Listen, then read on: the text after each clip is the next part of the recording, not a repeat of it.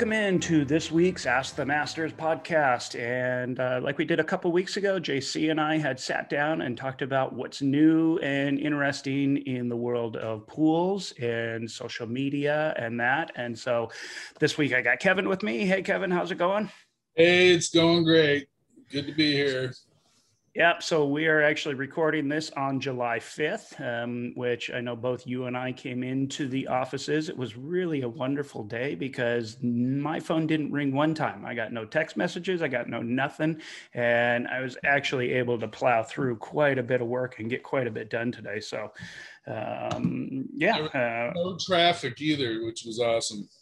yeah. Yeah. Exactly. Yeah, that traffic is back with a vengeance that was gone during COVID. So, yeah, it sure seems like life is opening back up very, very quickly, at least out here in California. I mean, it is, it's opening up uh, with a vengeance, to say the least. For sure. Feeling it. So um, I know I've got some stuff open on my screen. Let me, I'm going to go ahead and share my screen here. Um, uh, I've got some stuff open. You've got some stuff open. And, um, let's kind of just jump in here and see see what we come up with. Um, so, uh, first and foremost, um, kind of the biggest story, um, the one of the biggest stories going on in the nation right now is this whole uh, condo collapse happening in Miami. And uh, I know there's been some opinions. We've had some discussions on our Facebook group about it. Um, and um, uh, the guys over at Pool Magazine are really following this super closely. Uh, and so I check in with them. It seems like every day or two they have new information, new article. And uh, Joe and I have been kind of uh, texting back and forth, and, and I've been kind of keeping tabs on it. Uh, but man, um, just the the tragedy is unspeakable. Uh, I just read, you know, over 20 deaths now have been confirmed, and it's just um, I don't know. I mean, um, my heart goes out to everybody, and, and boy, it, it just it doesn't look real pretty right now uh, from from what it's looking like. Uh, so, why don't you uh, tell everybody kind of what you have learned and what you know, um, and then we'll just kind of uh, chat back and forth. Well, I have been so busy, and I I've vaguely been following this, but I have been following um, you know on the outer limits of it where it's it's you know there's talk about uh, some of the causes were the pool leaking um, so the the there was in the report from what i understand is that the the in the the engineers report that was from two or three years ago that yeah 2018 yeah right they had noted that uh, the building had been collapsing at like two millimeters every year, or not collapsing, but uh, sinking every two or th- two millimeters every, year for quite a while. And um, and there's been talk, and I have I have not quite researched what this comes down to, but I've seen talk a lot about um, about there was not really any soils reports, and and um, and then recently I kind of just read this article about the develop the original developers seemed to um, possibly be like paying people off to get his thing signed up in the first place. Wow. And it's, uh, you know, granted, this is like a 40 year old building. And, and, you know, it, I always hear people talk about, I've been doing it this way for 35 years. So just wait for five more years for those things to fail, maybe. I don't know. Yeah. Yeah, some of the things that I find really interesting are, um, you know, there's uh, a lot of fingers being pointed at the pool. And um, I know there was one surveillance video from like a building across the street or something where they were actually able to kind of make out as the building collapsed and the you know kind of the lower portion you could see the lower portion collapsed and then next portion and then the next portion reminds me of how they you know implode buildings and when they're doing demo right. and it was really interesting the area kind of right in here close to the pool was kind of the original area that went um, Now, I, I have talked to some people about this, uh, some people kind of familiar with the area. Um, I actually last week had uh, a, a, meeting with an architect and an engineer out here, and they actually both have offices back there um, very close to this. And they said this particular area is not known for sinkholes. Um, you know that that was uh, one of the big speculations that has been bandied about is that Florida is notorious for sinkholes, and you know could it be a sinkhole opened up and potentially collapse the building? So um, you know and, and that's always uh, always a possibility. The the thing that is intriguing for me and the reason why I kind of want to discuss this and and talk about it on our page is that there really there is some finger pointing um, taking place uh, towards the pool and the actual waterproofing. And the fact that the the um, the coffer, if you will, the, the structural slab underneath the swimming pool, which is how these are normally built when you're building over structure, um, that was poured perfectly flat. And so even though it looks to have been waterproofing, uh, waterproofed many, many years ago, um, the fact that there was no way for that water to actually be able to uh, be evacuated from beneath the pool um, that's that's potentially a problem because you have 40 or 50 years worth of water sitting on top of waterproofing.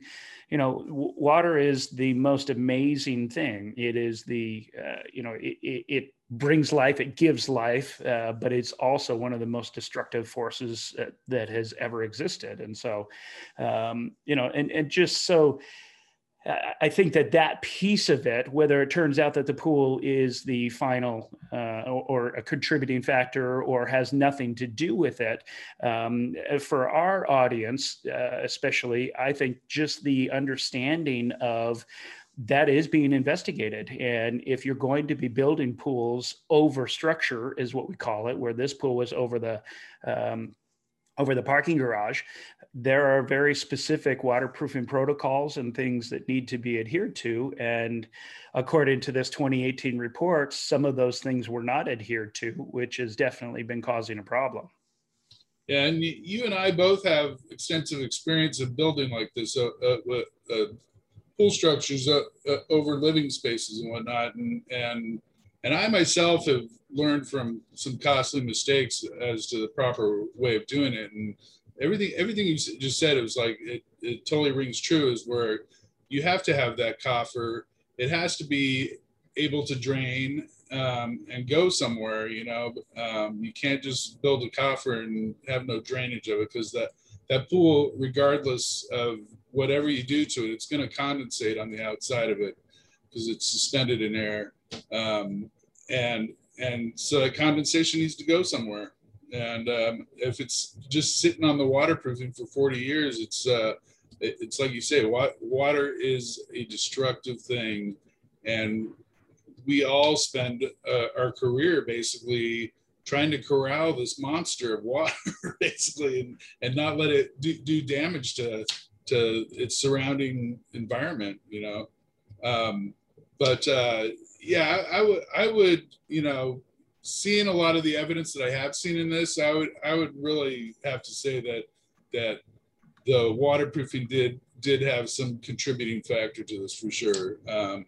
over the long term for sure. And, and, there may have been other defects in the building too, you, you know. Um, but but you read about uh, you read about cracks and exposed rebar, and yeah, I mean you can see in that pool equipment room, it looks like there's cracks everywhere and and rust. Yeah, I mean, you can see all the black right. lines where the rebar is just destroyed. Right, exactly.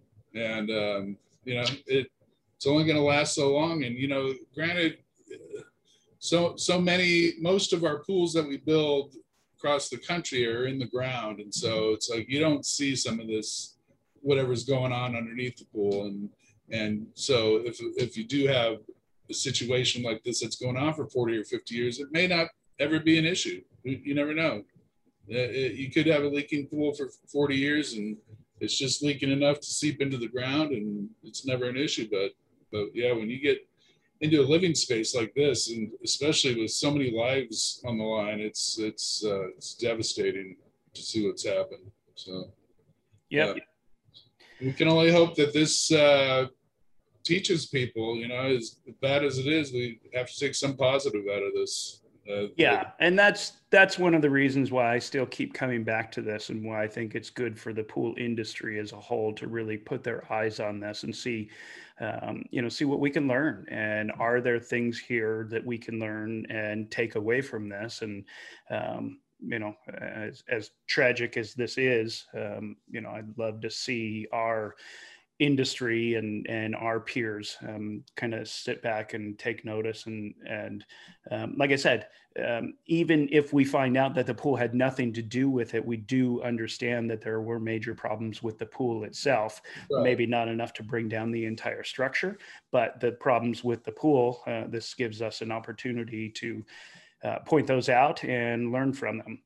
All right, so let's turn the corner here. Um, this was a really intriguing conversation. Um, I know you have the original. Why don't you share your screen um, with the original post? This is about shotcrete and blowpipe, and um, this was a this was an intriguing conversation. And um, yeah, I really I got quite a bit out of this. Um, uh, it's it, it, so the original conversation that you're looking for um, was talking about the use of a blowpipe in shotcrete, um, wet or dry mix, and then Paolo was so gracious enough he came back and actually even um, let me see if I can. I'm trying to figure out how to share my screen. Select and share. That's what I said that right there. But it's when I share my screen, I'm I'm just sharing you. Oh, um, Wait, well, yeah, yeah, it should give you um, multiple options, but like I said, this was a great video, um, kind of showing the proper use of a blowpipe. And uh, you can tell from here, this is a gunite mix, and uh, they're properly bringing the, the shotcrete material out onto the floor. And the guy standing there with a, a wand, basically blowing all of the sand and cement and all the garbage off uh, to make sure that all of that is not getting blown right back into the actual structure itself. Um, here's another uh, another great example of it. You can see in this one, he's just kind of chasing the guy around and he's blowing all of the debris off of the steel, uh, just keeping everything kind of clean and clear. And, and that was a great shot right there. You could see as he's going across the top, you could actually see it blew a bunch of the debris right off the top. Um, Right. So, Paolo, Paolo had stated that this was one of his jobs with one of the companies he uses that he did, took the video for. So um, yeah. So okay, it's just here, an interesting I, conversation. Go ahead. There you now, go. There you go. Okay. I figured it out. Oh, that was the original post. I had forgotten. Yes. Yeah. So this uh, this this started out, and I was in on this this original conversation on this other page. Uh, shot uh, shotcrete pools or gunite pools. I can't remember what the. It's a new page that I just joined, but um, uh, Dennis Mitchell, who who is is active member on a lot of the pages, is a retired engineer that knows a lot about our our um, our profession, and he kind of chimed in on on some guys that were in there uh, just uh, you know promoting their work and and I know uh, showing off. showing off and yet they had a lot of flaws showing in in their video things that we that we teach you is not good to do when you're applying shotcrete. You know, having standing water and and uh, your, your rebar is not supported well enough, so the, so the shotcrete crew is stomping the rebar into the dirt, and and um, and I believe they they also uh, uh, they weren't exactly shooting the cove first. They were kind of shooting up high before they completed the cove, and and and um, and yeah, and, and let's talk a little bit about why that is such a problem. Because as they're building that wall up, everything is just collapsing down into the floor, and right. so you're not getting any sort of structure or meat to the floor. So yeah, um, and, and into the cove as well. And then they shoot on top of that loose structure, the loose material, um, thinking that it's just going to compact it by shooting on top of it, but it's it's really uh, you know, it, it's kind of what what what we we preach is to you, to shoot that cove and three feet out from the walls to start so that you have a landing area for your rebound to get get get onto that three feet space and that you can toss that out of the pool right away. Um, I, have come to learn that it's generally, you know, we're shooting uh, 30 to 40 yard pools on average, and and um, generally I've found it's about a 10% waste factor that we throw out if we're actively pursuing getting every little bit of that out of there.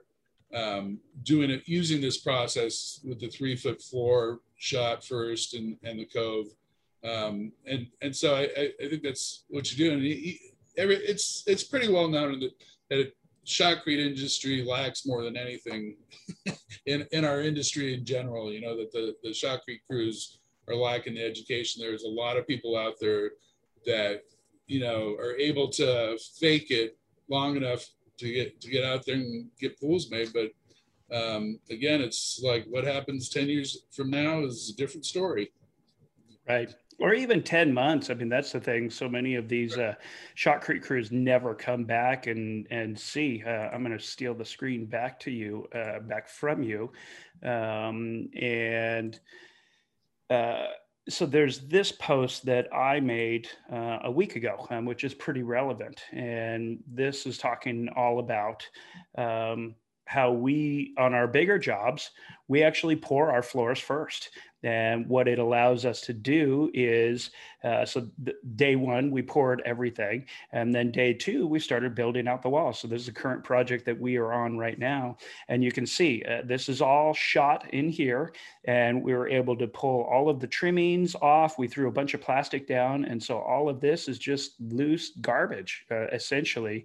And so the idea with, uh, you know, you don't always have the ability to, um, pour your floor first. It doesn't make sense uh, from a financial perspective on many jobs. But uh, what you were talking about is is building that cove out and and coming out that three to five feet, so that you've actually got a good solid structure there uh, it, it, allows you to have the same opportunity. Uh, so as the material drops down on there, you can have the guys, um, you know, the, the, the air lance is blowing it and aggregating it, and then you have another guy in there shoveling rebound and and taking it all out. So, um, you know, it's really, it's it's. Uh, it's definitely something that the industry as a whole does not do a whole lot. Um, you know, even as you looked through the comments um, in that discussion, a lot of people had never even heard of it. You know, guys that have been 10 years plus 15 years and never had anybody with an air lance or a blowpipe or anything on their jobs. Um, so that's that's one of the goals that we have is just continuing to um, expose everybody to proper practices and things like that. It's it's something I've only been doing for the last few years per- personally, and and uh, you know for so so many years I watched um, shotcrete and gunite crews build out corners by hand, build out steps and benches by hand, and and yet I had kind of seen articles on on it how that's where failures happen all the time, and and um, you know it, never seemed to happen to me, or at least I was too far down down the road be, before it happened, and nobody ever contacted me about it. But once I saw the light, I really you know one of one of the biggest turnarounds I've had in my career is in the last five years about what I've learned about shotcrete and its application, and um, it, it truly is one of the biggest biggest things in our industry that that really needs improvement across the board. I think so. Yeah, you and I have the benefit of working real closely with Grant Smith from Aqualink Pools, and and he is a concrete master and understands this. And and um, I would say similar for myself. Um, I have learned so much in the past five, probably about five years, about proper application of shotcrete and um, just just little details like um, you know the top of a beam right here. You know, so many times they will uh, the shotcrete nozzleman will bring it up, you know, 99%, and then just leave it that you know half inch, three quarters of an inch low, uh, and then as he's you know pulling his knife across the top he's grabbing some and he's building out and, and kind of throwing it in the corner and that. And you know they never really see the problems that that raises afterwards but you can come back in and and you know hit that with a hammer. Um, really where i started really kind of learning about this is when we started doing a lot of all tile pools and jimmy reed would come in and he would run around with a you know a hammer or a chain or something and he's like this has got to come out this has got to come out this has got to come out because he has to warranty his tile work and he's not going to adhere to something that is not properly bonded. And so once i once I wrapped my head around all of that and and what was causing it, um, you know, yes, it's a pain in the butt. Um, there is additional cleanup, and that is uh, just something that I think people don't necessarily factor in. But like um, like I was saying, on these beams right here, we actually have them overshoot it, and we have them shoot it, you know, an inch high or whatever. And then I want the entire beam cut, and everything gets thrown on the floor or gets thrown out the body of the pool. That's just that that is what it is, and and uh, does it create more waste than a, a normal guy who's shoveling that back in? Absolutely. Uh, and there's more expense to that. But at the end of the day, you have a much better structure. Hey, let me point out something else in your picture too that I learned from you specifically is uh, your forms are a couple feet higher than what you're actually shooting, and that and that creates a back backstop for for the shotcrete because I think a lot of the time shotcrete guys are sticking their hand over the nozzle so that they're not shooting off the top of the top of the bond beam and wasting a bunch off the back, but you have your backboard up there a couple feet above it that it's it's sending all the rebound back onto your already finished floor and you're not losing a ton out the back and and it's probably getting a lot better compaction at the at the top of the beam is where the, where most of the failures happen too anyway so um, Yeah, and and the reason we started doing that is really because um, we do all of our forming in house now, and I learned this from uh, concrete guys um, that they'll actually just run these wild and run them long, and then um, we literally go to Home Depot and buy three quarter by three quarter inch square stock, um, just like molding for. Uh, like floor molding, and we we go along with a laser and we just um, use a little brad nailer and nail that in uh, so that the shotcrete guy actually has a place. He can uh, he, he, places his knife on the top uh, and literally just cuts it right across. And it creates a very nice clean interface. Plus we're not having to worry about hey our forms have to be perfectly level and that was always the struggle that we had and, and what took so much time is making sure the top of our forms were perfect and dead money and everything and, and then if they got off a little bit we had to make an adjustment uh, everything would get wonky again. Uh, but once we started doing this you can't see here um, but on pools where we've got undulating uh, surfaces and that our form boards are not really clean on the top. They'll be all over the place and we don't even care about that. We just get them all in there, and then we uh, come back in and put the molding in there as the guide for the shotcrete guys, and they like it too. It gives them, um, you know, like I said, a nice piece of wood to rest along, and then they cut the top of their beams, and everything just turns out much much cleaner. Yeah, for sure. All right. So um, on Friday, I had posted this question uh, send me pictures of things that make you go, wow. Uh, and some real interesting uh, photos that came in. I really like this one from Jamie Scott. Yeah. A, uh, uh, yeah. I mean, I, you could just sit and study this photo for, you know, hours and you would not pick all the nuances up. I mean, just so, so, so many, many, details and corners all converging into one spot. And, and yeah. And for those of you who wonder why these are so expensive, uh, you know, I, would love to ask Amy how uh, Luke and Amy how long this this section right here took. I bet this section took the better part of a week or two to to make all of this come together. There's just so much intricacy and work there. Um, so let me scroll through. Um, just unbelievable detail work. I, I love seeing master tile work. This is just stunning. I believe he said he cut that out of actual 24 karat gold. T- yep. and so. Yeah, we actually had a client that uh, did 24 karat gold in a fountain in uh, Bel Air uh, a number of years ago, and, and he actually wanted the entire thing in 24 karat gold. And I remember when we gave him the price, and not a very big fountain. Uh, it was like three foot around with a, a, a runnel on it, and it was like I don't know, a few hundred thousand dollars. He's like, oh, let's just do the bowl. Uh, and so we did, you know, white glass everywhere else, and then just the bowl. And even that was like, you know, forty or fifty thousand dollars or something right. crazy. Uh, let's see what else. Um, there was a really cool one. Um, this was an intriguing. Where did it go? Uh, oh, uh, Carrie posted this. Uh, so, have you seen these? Um, this is a mod pool, uh, and they're, they're the uh, person, but I've been seeing them all over the internet for sure. Yep.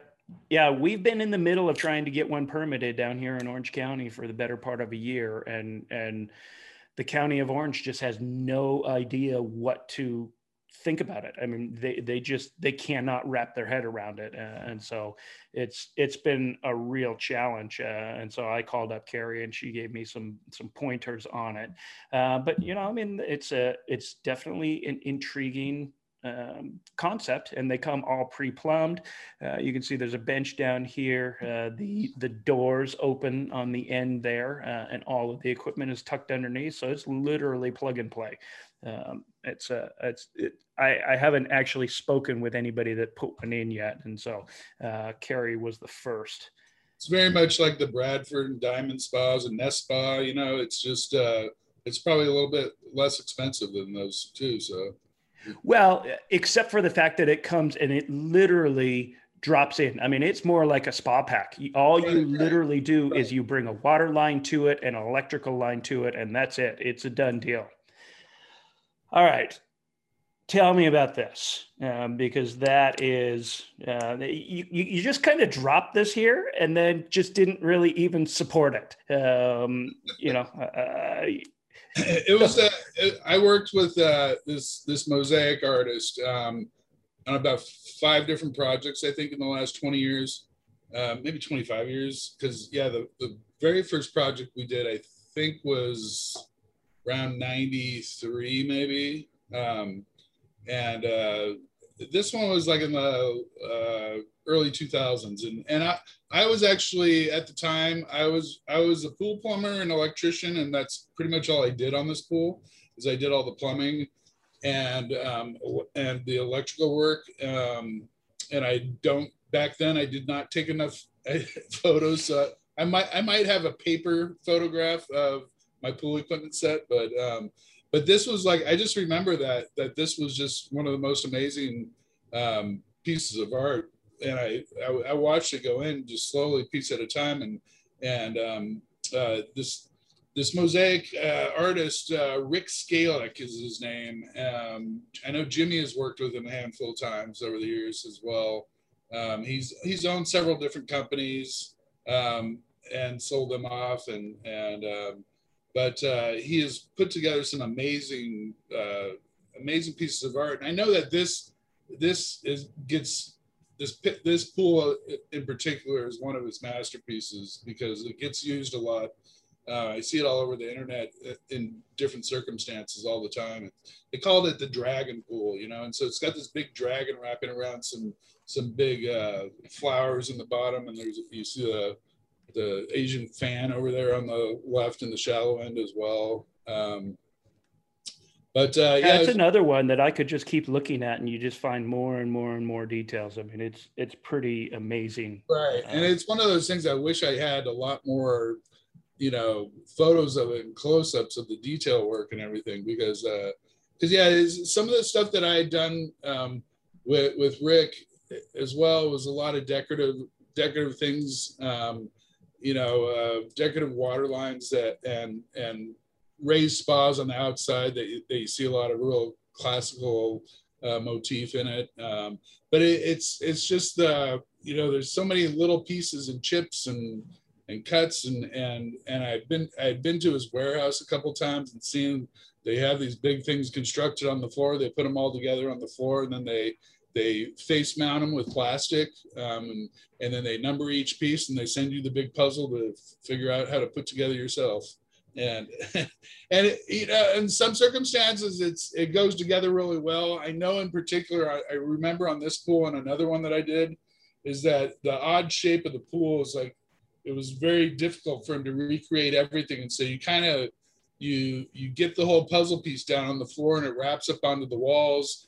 And um, you kind of end up with some blank spaces you know at, at a certain point and then you know and then he, he sends you a whole bunch of chips and cuts and you, you got to kind of fill in gaps here and there to make it all work because there's I, don't believe that there was any square tile um, in that whole in this whole pool. Like it, it was all done out of chips and and cut pieces and and broken pieces and and uh, you know so it's like you just got to kind of free form and fill it in in the end. There always seemed to be like a, a little uh, open space in some circumstances you know.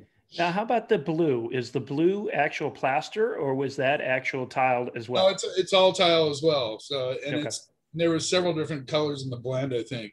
Um and uh they we had like the the deck uh, was all done in Lompoc stone, and then they continue that down into the steps into the pool. Um, I believe the spa was all tile, just a blue tile, a blue mix. Yeah, it looks like it. Um, and, and, again, this was like back around 2000, so well, and, and it looks like very cut in age for the uh, for the time because uh, I'm looking at that main drain cover in the spa, and that's actually color matched and and everything, which is you know something that that I feel like is finally getting its due in the industry. But you know, right. back in this era, that was uh, that was pretty unusual. So um, yeah, it was a really I, I really enjoyed um, that photo. There's one other specific one that I was looking for. Um,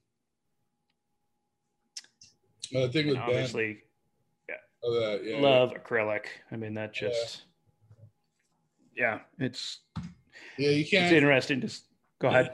It's hard to hard to make acrylic look bad. It, it always looks good. Yeah, this thing with Ben with the yeah, this was the one that I was looking at. Yeah, because it's like uh yeah, just a giant pool there, and uh, yeah, 50 by 80 or 50 sorry 50 by 18 i mean right. that is 350 ton crane i think that had to lift it in there. Yep uh, yep. just huge.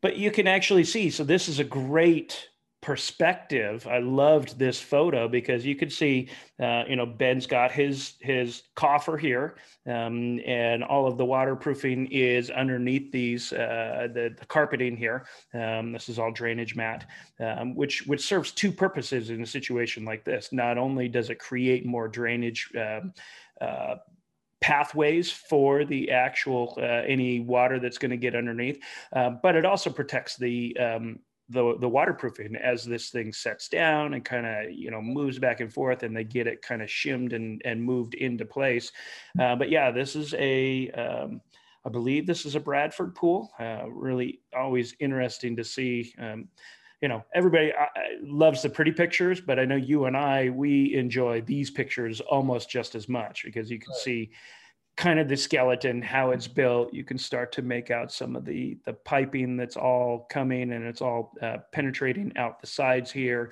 So these come all pre-plumbed. You can actually get them pre-finished. You can, um, you know, kind of run the gamut with them. We're working with them right now on a uh, on a rooftop job in Newport Beach. Um, and yeah, we're in the middle of shop drawings, and literally they will put everything wherever you want it, uh, however many lights and and all of that. So we're specking all of that out right now. But uh, this was just really interesting uh, to see kind of the size of this thing, and yeah, this one did make me go wow for sure. For sure. there was one other, uh, uh, and I gotta I got to give it to Jeff Hampy. Um, this is one of my favorite photos of all time. This is not a, um, this is not a Photoshop. This is not. Yeah, no, I've, seen this before, and I can't remember where it is, but it's uh, it's like in Norway. Norway, I think. Um, yeah. Yeah, it would lo- it would be something I'd love to love to visit someday and see in person for sure. Yeah, for sure. So I'm going to turn uh, turn uh, the page just a little bit. Um, you know, uh, everybody that knows me knows that I love surfing, and so uh, this was the first time. Uh, so this is the uh, World Surf tour that just happened um, here in California.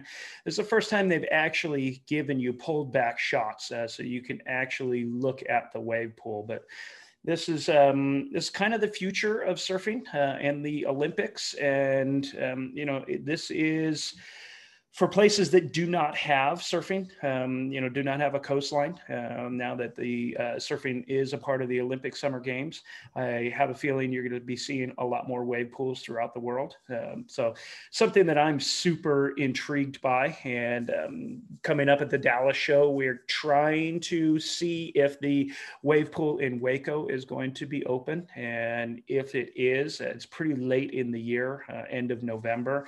So I don't know that we will be able to take a trip down there, uh, but I am just intrigued uh, by the whole technology, how they keep these pools clean, just everything, the, the mechanism, the entire thing. This is just, um, you know, I could geek out on these things all day long. This one in the video is in Southern California, you said? No, it's up in the Central Valley. Uh, okay. It's like a hundred something miles from the coast uh, okay. in a little cow town called Lemoore, California. Oh yeah, so, yeah. Uh, yeah. Yeah, kind of Fresno-ish area. Right, right. Yeah, exactly. Farm right. Um, just want to touch on this a little bit. This was an intriguing thing that I know you and I talked about a little bit. Um, so there's a, a pretty big conversation happening within the industry. Um, we haven't followed it enough to really um, kind of talk about it. Um, but uh, the the gist of it is um, Mike Holmes, um, the I think he's an HGTV star, um, Holmes on Homes, uh, kind of created this chart for his clients, and it was uh, very much um, critiqued by many within our industry as a biased chart. Um, uh, and and so there's different opinions uh, based on you know different regions of the country. I think the biggest critique that I saw from this was that this uh, this comparison chart was created or was shared by uh, so-called expert Mr. Holmes um, as a an impartial um, comparison, uh, but then you come down and you see that it's actually created by a fiberglass manufacturer company. And I think that was some of the critique is that, you know, this was more of a sales piece rather than an actual um, kind of uh, uh, unbiased opinion, and and so, uh, but you can see this is uh, this conversation is going deep. It's 798 comments here. Um, I know that on uh, the Talking Pools Facebook page, um, they've kind of en- engaged this whole conversation as well. And Mike Holmes has engaged over there. There are a couple hundred comments deep there. Uh, so it's definitely something happening in the pool industry. And so if you're so inclined and intrigued, to go find it and uh, with 800 here and 200 elsewhere, I mean, there's your weekend reading for um, you know the next uh, the rest of July if you want to dive further into any of this. Yeah, I think some of the take home on this too is that, uh, and I, have learned this a lot more in the last few years, uh, um, interacting more across the country with people, and that you know different regions have different requirements. They have different soils conditions, different freeze thaw conditions. You know, it's I, I don't think that in in general that any one of these three types of pools is better than the other across the board. You know, it really kind of depends on your demographic, your soils conditions, your freeze thaw conditions, um, and uh, availability of product. I think too, because I, I don't think that you know uh, fiberglass pools are are widely. I mean, granted, you can get anything from anywhere nowadays, but it's like they're not widely pushed in Southern California. I know that. You know that there's there's a handful of, uh, of vinyl liner pools I know of, and I've seen a few here and there. Um, you know, but on, but our, our side of the, the world, it's it's mostly gunite, and um, and I know like in the middle of the country, it's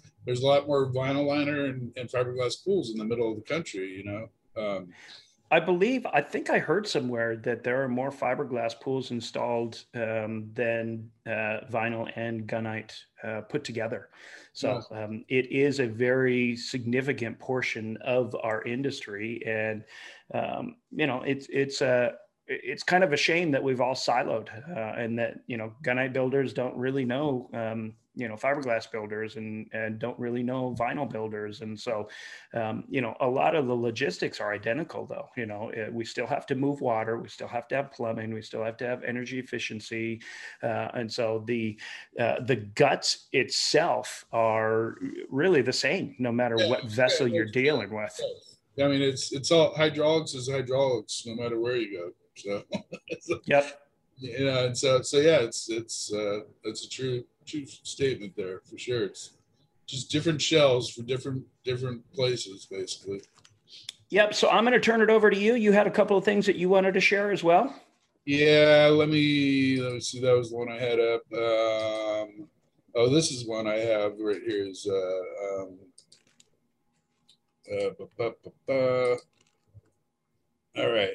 So um, so yeah, I just uh, it's funny. I I see this periodically about uh, hurricanes. You know, I mean, hurricanes happen every year, and on, on the East Coast, there, Florida has to deal with it uh, annually, basically, and sometimes, you know, sometimes more than once a year.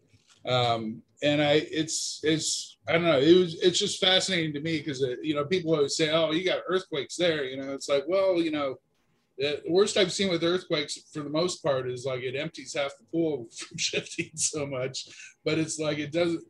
In general, it doesn't do the amount of earthquakes we have here and the amount of damage is not, you know, is not commensurate with each other. You know, it's like there's earthquakes almost daily here. Um, nothing ever, you know, for the most part, nothing causes major damage ever. But it seems to me like hurricanes cause some major damage, at least, you know, every two or three years there's one that's super major you know and and and, and I, I i often think about this just around here is is you know during the winter time we'll have some windy days and i often think about oh i'm so glad that i am not a pool guy and i, I don't mm-hmm. i'm not a pool service guy. And i can't can't imagine what you have to deal with on the east coast with hurricanes. It's just got to be horrendous um, well, yeah, you got the rain, you got the mud, you got the everything. I mean, it's it's, it's like it's like here when the wind blows, yeah, you get a lot of extra leaves maybe, but it's like man, it just seems like you'd have a, the whole all the lawn furniture in there, the trees and mud and everything. Exactly. Um, but this is uh, you know, it's I'm sure this is going to be a topic, a hot topic of discussion in the coming week or so because I think it's supposed to be hitting pretty soon here. Um, yeah, it looks like um, yeah, late tonight, Monday, 2 a.m., South Florida. It looks like. Right. There you go. Um, see, I just wanted to bring that up too. Is, is is we don't have to deal with them as much as they do, but. Yep. Um, and then I did also have this one other one, if I could get to it now. How do I do that again? See now I get all. Uh, just change your tab up in the top. Yeah. No, it, so that goes nope, not that one. Keep going. no, it's the, something else. Keeps. I got to get out of this. There we go. Right. There we go. Maybe. That's the one. Okay. Sorry. Um, yeah. So this is just this is just kind of a random text message message thread that I saw, but it, it's it was um, it's it was the the basic gist of it is I think is is kind of, and what I've seen a lot of in the last few weeks is about um, a lot of uh, unruly people and and it's it, it, around the Fourth of July. And I and I always I say this to myself every year is like I, I I tend to block this out almost every year but it's like the weeks leading up to Memorial Day and the weeks leading up to Fourth of July are like the busiest in our industry. And I somehow block that out every year and, and forget about it until it's right upon me. And then and then all of a sudden people are calling on on Thursday before the weekend that their you know their heater is out and they need they need a new heater or whatever it is, you know, and and um yeah, we you know it's just we deal with this every year um in the industry. And I, I think too is uh I kind of noticed it looking at Facebook that last week it was kind of, you know, it was kind of quiet for Facebook. Um, and I think that everybody was just so busy just prepping for the fourth, I think, and get getting things fixed up that hadn't been fixed yet. And and uh, you know, I don't I don't know if there's still people that are that that are seasonal that are still getting pools going, you know, right right before the fourth, or if they've gotten them filled and started by then or not. But um, you know, it's uh, it's a big thing in our industry, and and and people, you know, tend to.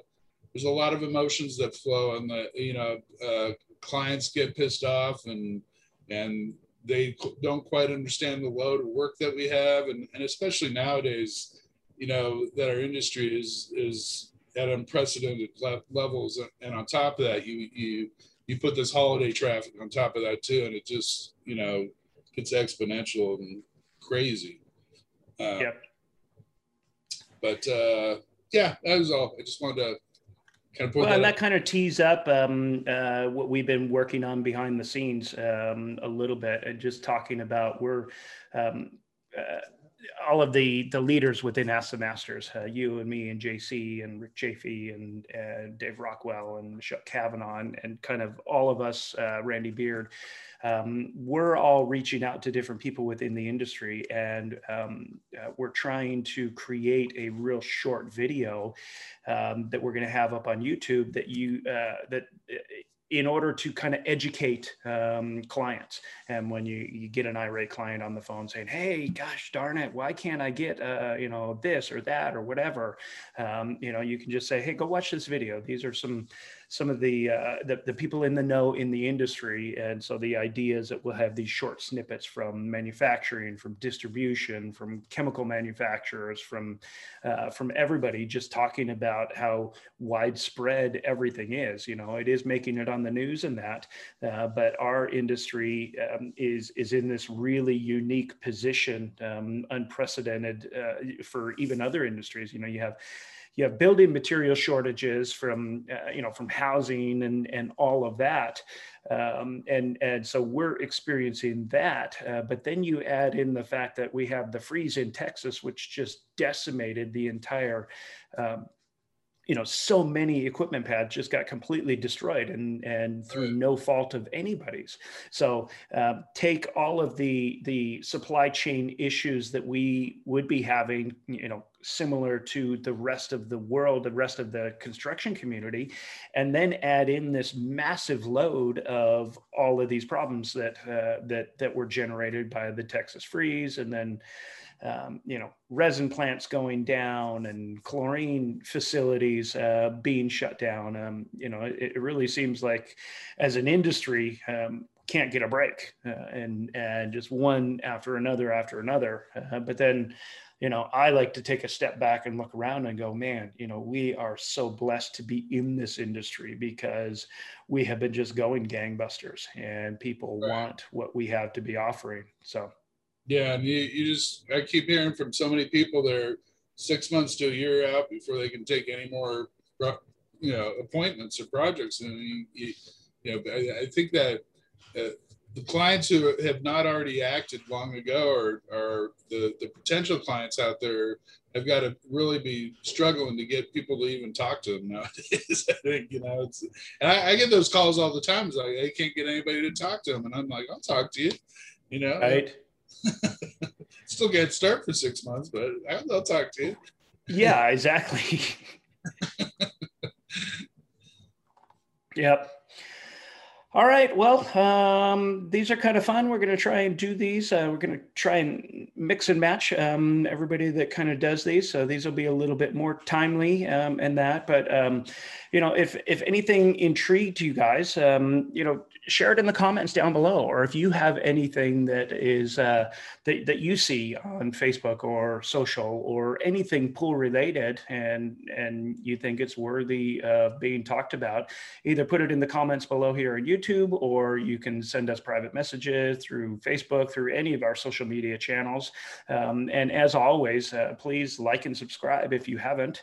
Uh, that allows us to continue to um, get content out there. Uh, and uh, again, you know, I've said it many times, and none of us are in this to make any money. Uh, we are here to uh, just enrich the industry. And this industry has given back so much to me, and I happen to be just you know that that um, half a step uh, in front of some of you and and uh, i just enjoy being able to give back and being able to to uh, you know give back to an industry that has given me so much over the years. And I know you very much have that similar heart, Kevin.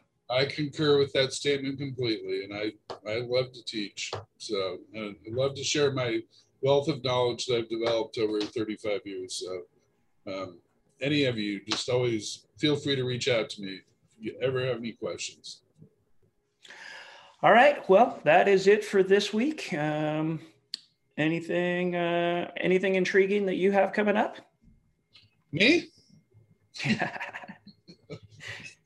um, just a construction defect thing I've been trying to get off the ground. That's intriguing. It's a oh, lot yeah. of defects that we're gonna uh, probably do a whole big story on. You know, because there's so many problems with it with somebody who is not a pool builder trying to build a, a very extensive pool. So, yeah, yeah, that's I, I'm I'm I'm anxious to get that one going, and we're going to do a lot of documentation. And just to clarify, this is not a construction defect that you're having to defend yourself against. This is one that you have been brought in as an expert, and uh, and we're going to be rebuilding this pool for the client. And you know, it's really um, it's really kind of a shame um, what has taken place. And uh, but uh, client is in good hands with you, and we will be documenting that and sharing it in future podcasts. Yeah. Okay. All right. Well, thanks for tuning in, and we will see you back here next week.